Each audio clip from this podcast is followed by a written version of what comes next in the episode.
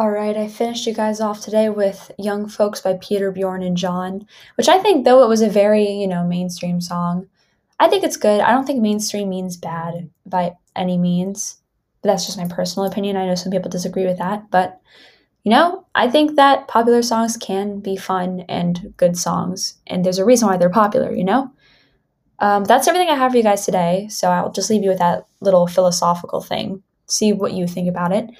Um, you're listening to WOZQ 91.9 FM, Smith College Radio, Northampton, Massachusetts. I will see you next week.